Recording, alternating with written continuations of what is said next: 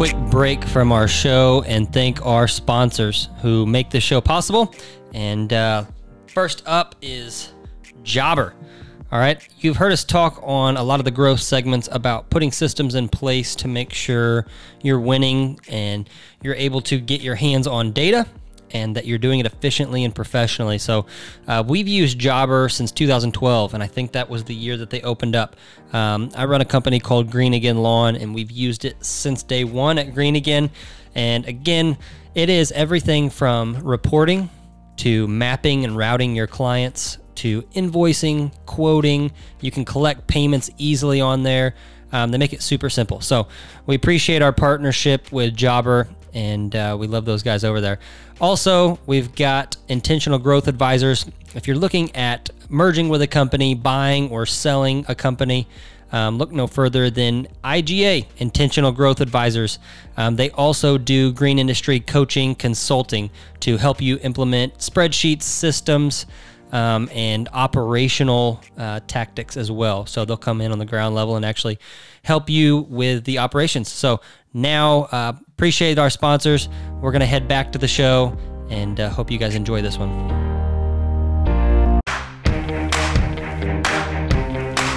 All right, guys, welcome to another episode of the Lawn Care Leaders Podcast.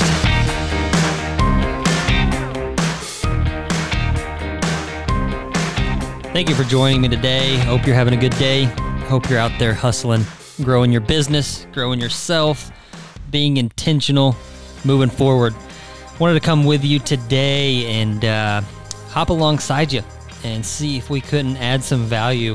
We're going to be talking about putting one foot in front of the other.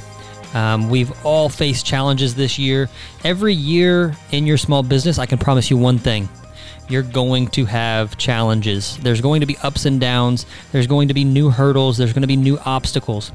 And uh, what we have to look at those is we have to view them as opportunities, opportunities for growth. Um, iron sharpens iron. Um, you've got what are what are some other other fun ones that we could we could say um, you are refined by fire all, all these quotes that are all leading to one thing and that is you are going to grow with struggle. And struggle is going to happen in your small business. And that's that's a guarantee. I, I, I promise you as you grow and as you scale the problems will become more frequent. They will feel heavier. You'll feel more weight.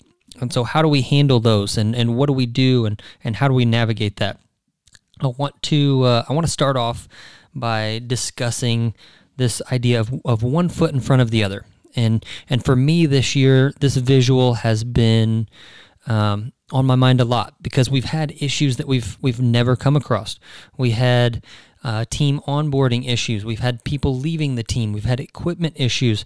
We had um, a struggle with, with having to grow. You know, we, we do a lot of door to door, we do a lot of print material marketing. And so all of this was coming at us, and we didn't have the solution right away.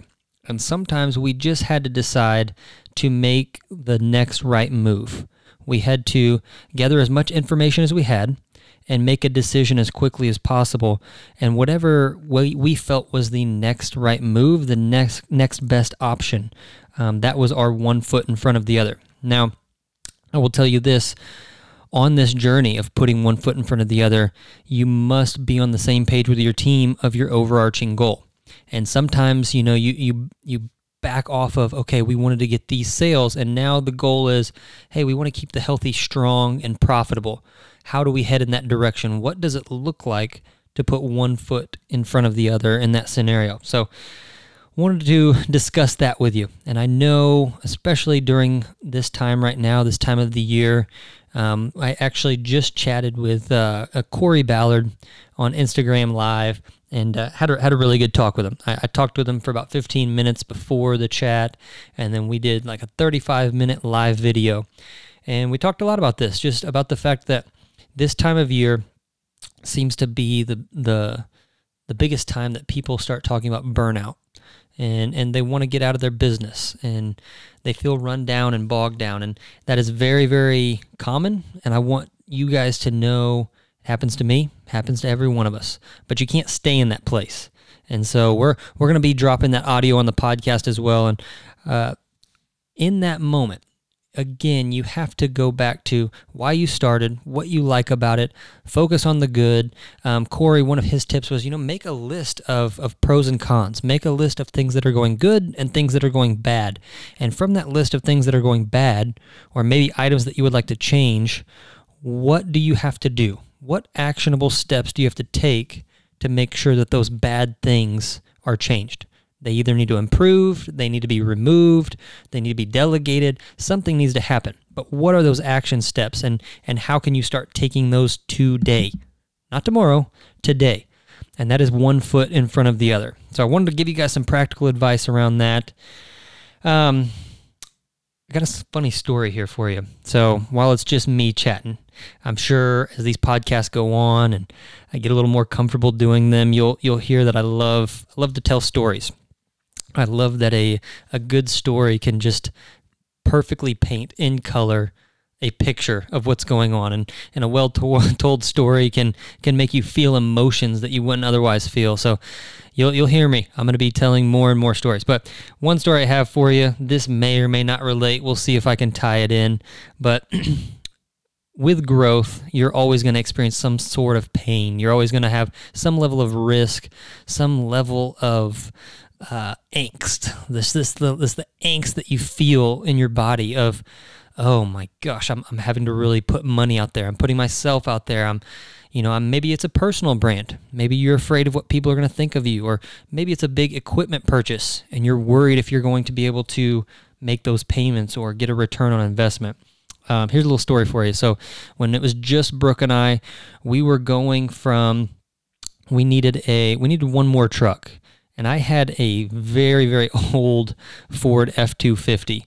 And I actually bought the truck from um, a, a, mechanic, and he was. Um, unfortunately, he must have been an alcoholic, or I don't know. But he was he uh, had already had a previous DUI, and this truck was one where he had been drinking, hitting the sauce a little bit, and he had uh, clipped a, a light pole or something or a fence. And so the whole the whole left side of this Ford F250 was just scraped and dented in. And uh, I thought you know what? Okay so it's it's the left side.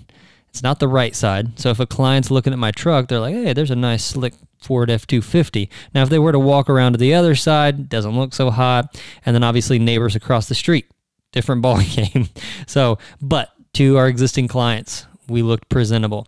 And it came in at I think it was like 1800 or something like that. I think I bought it for 1800 bucks. And man, I was I was proud of that truck. I drove that thing home just beaming. Biggest truck I'd ever owned, 3 quarter ton Ford F250 and I got it for a steal, man. Well, anyways, I was getting ready to try to scale up and hire a guy the next year, and that truck needed some work. So I was like, you know what? I'm going to go ahead. I've got some cash. I'm going to reinvest in some growth. And it was the winter, and Brooke and I had already discussed this. We'd gotten a game plan, and uh, oil was down at this time, like actual oil. So the, the oil market, the oil economy was was dipping, and so I had noticed online a lot of trucks were coming for sale in Oklahoma. Um, Oklahoma, Texas, anywhere where there was big oil, a lot of guys were getting out from under their trucks, whether it be used, new, and they were selling them for very, very cheap and that was just the market. So I was like, man, I've got I got to go down here. I'm gonna I'm gonna go buy a truck. Well, I, I started off heading that direction with Brooke with one truck in mind, and we got down there. I probably didn't do my due diligence because the first truck we looked at, man, it was it was a mess. It had been a snowplow truck, and then handed off to like three or four other people. We took it to the mechanic, and the guy was like, I don't even know why this guy's showing you this truck. I mean, it's about ready to freaking fall apart at the seams under here. He lifted it up, showed me. I was like, oh boy. But my personality, man, when I'm like, when I've decided I'm going to do something, I'm going to do it. I'm like, Brooke, I, know, I mean, I know we drove all the way down here. Let's visit some of your family, but I'm buying a freaking truck down here. So we kept looking and we found a nice Chevy 2003. This thing was a monster. I mean, it was huge. It was four door, three quarter ton, long bed, and man, when I when he came driving around the corner with it, it's it's all white. He had it cleaned. So, woo, baby, I'm gonna be buying this thing.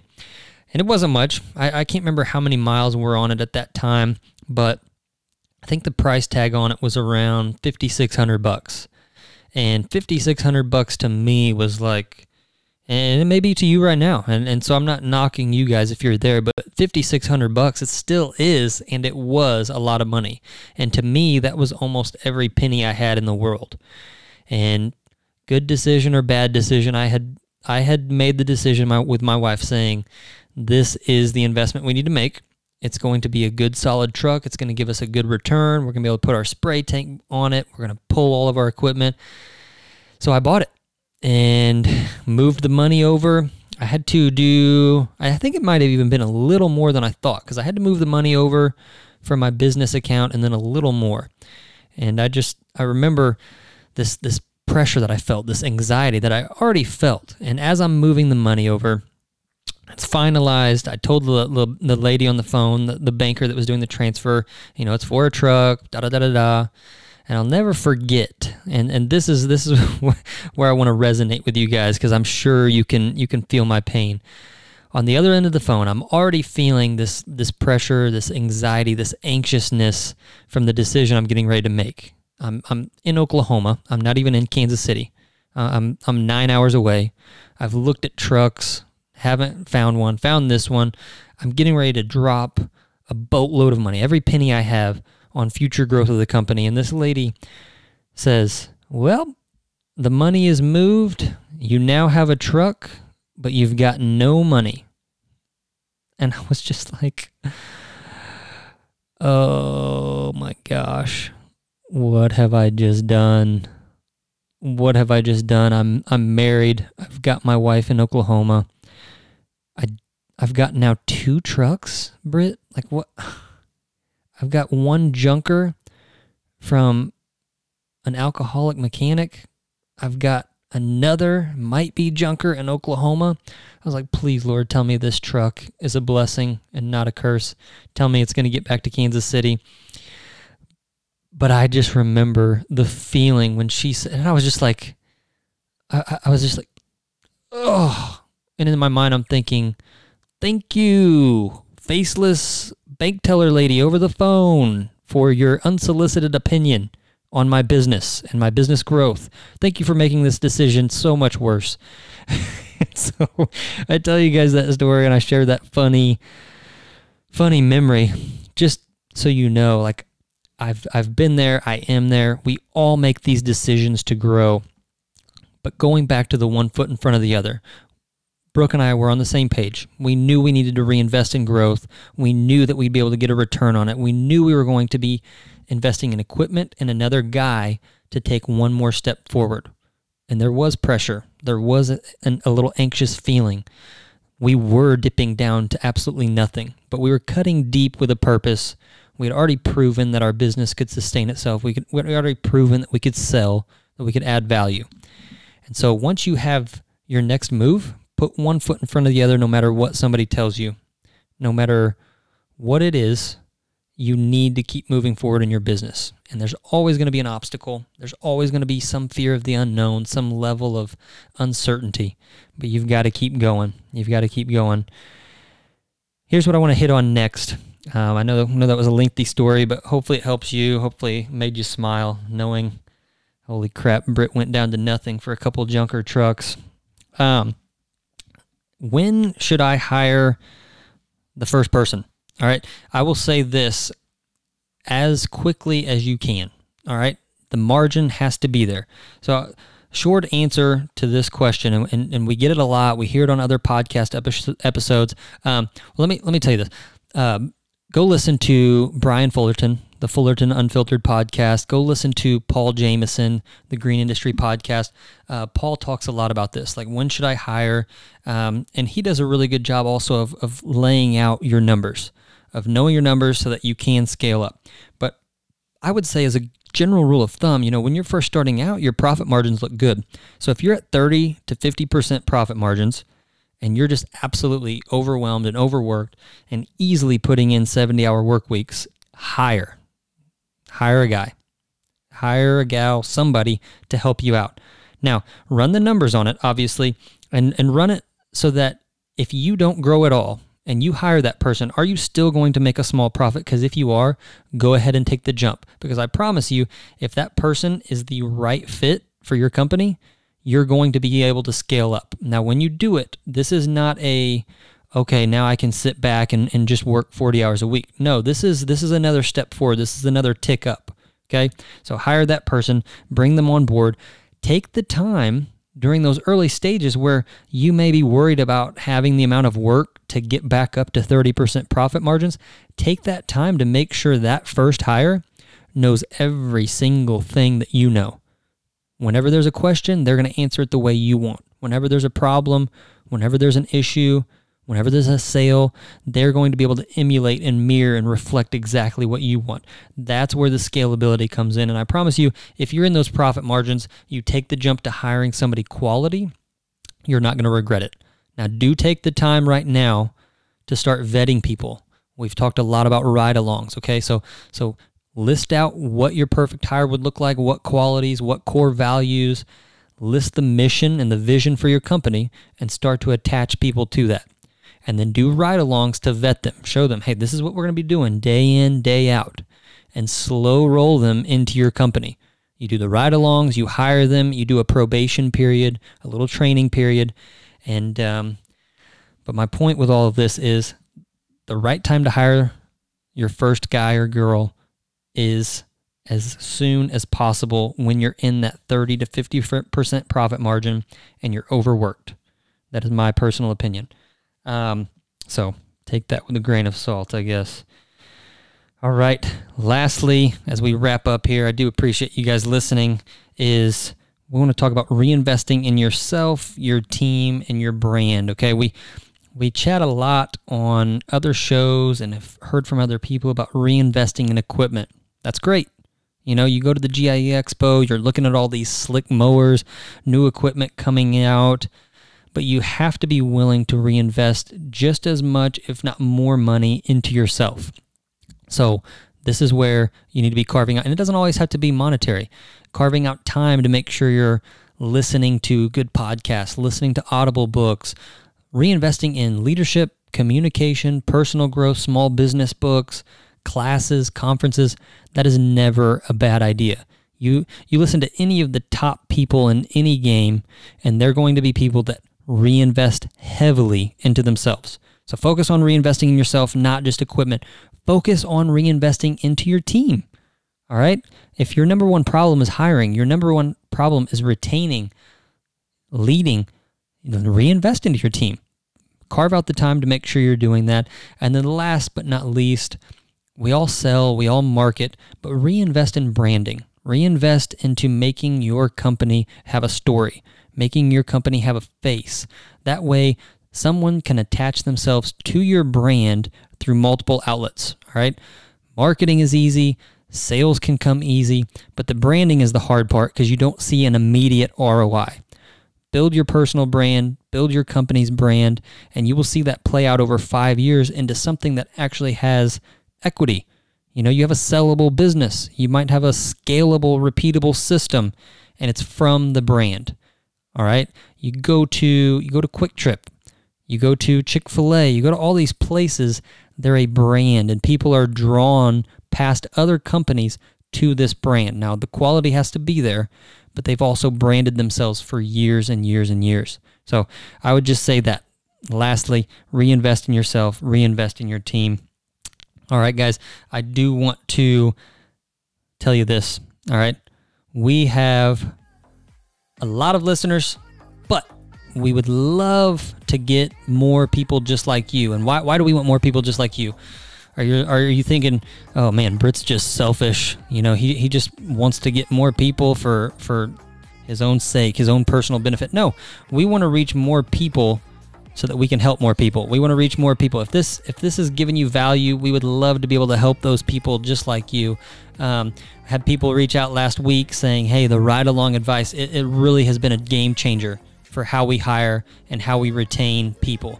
Um, so stuff like that, man. Little little golden nuggets of stuff we've done wrong that may help you leapfrog ahead in the game. That's what it's all about. So please share this episode.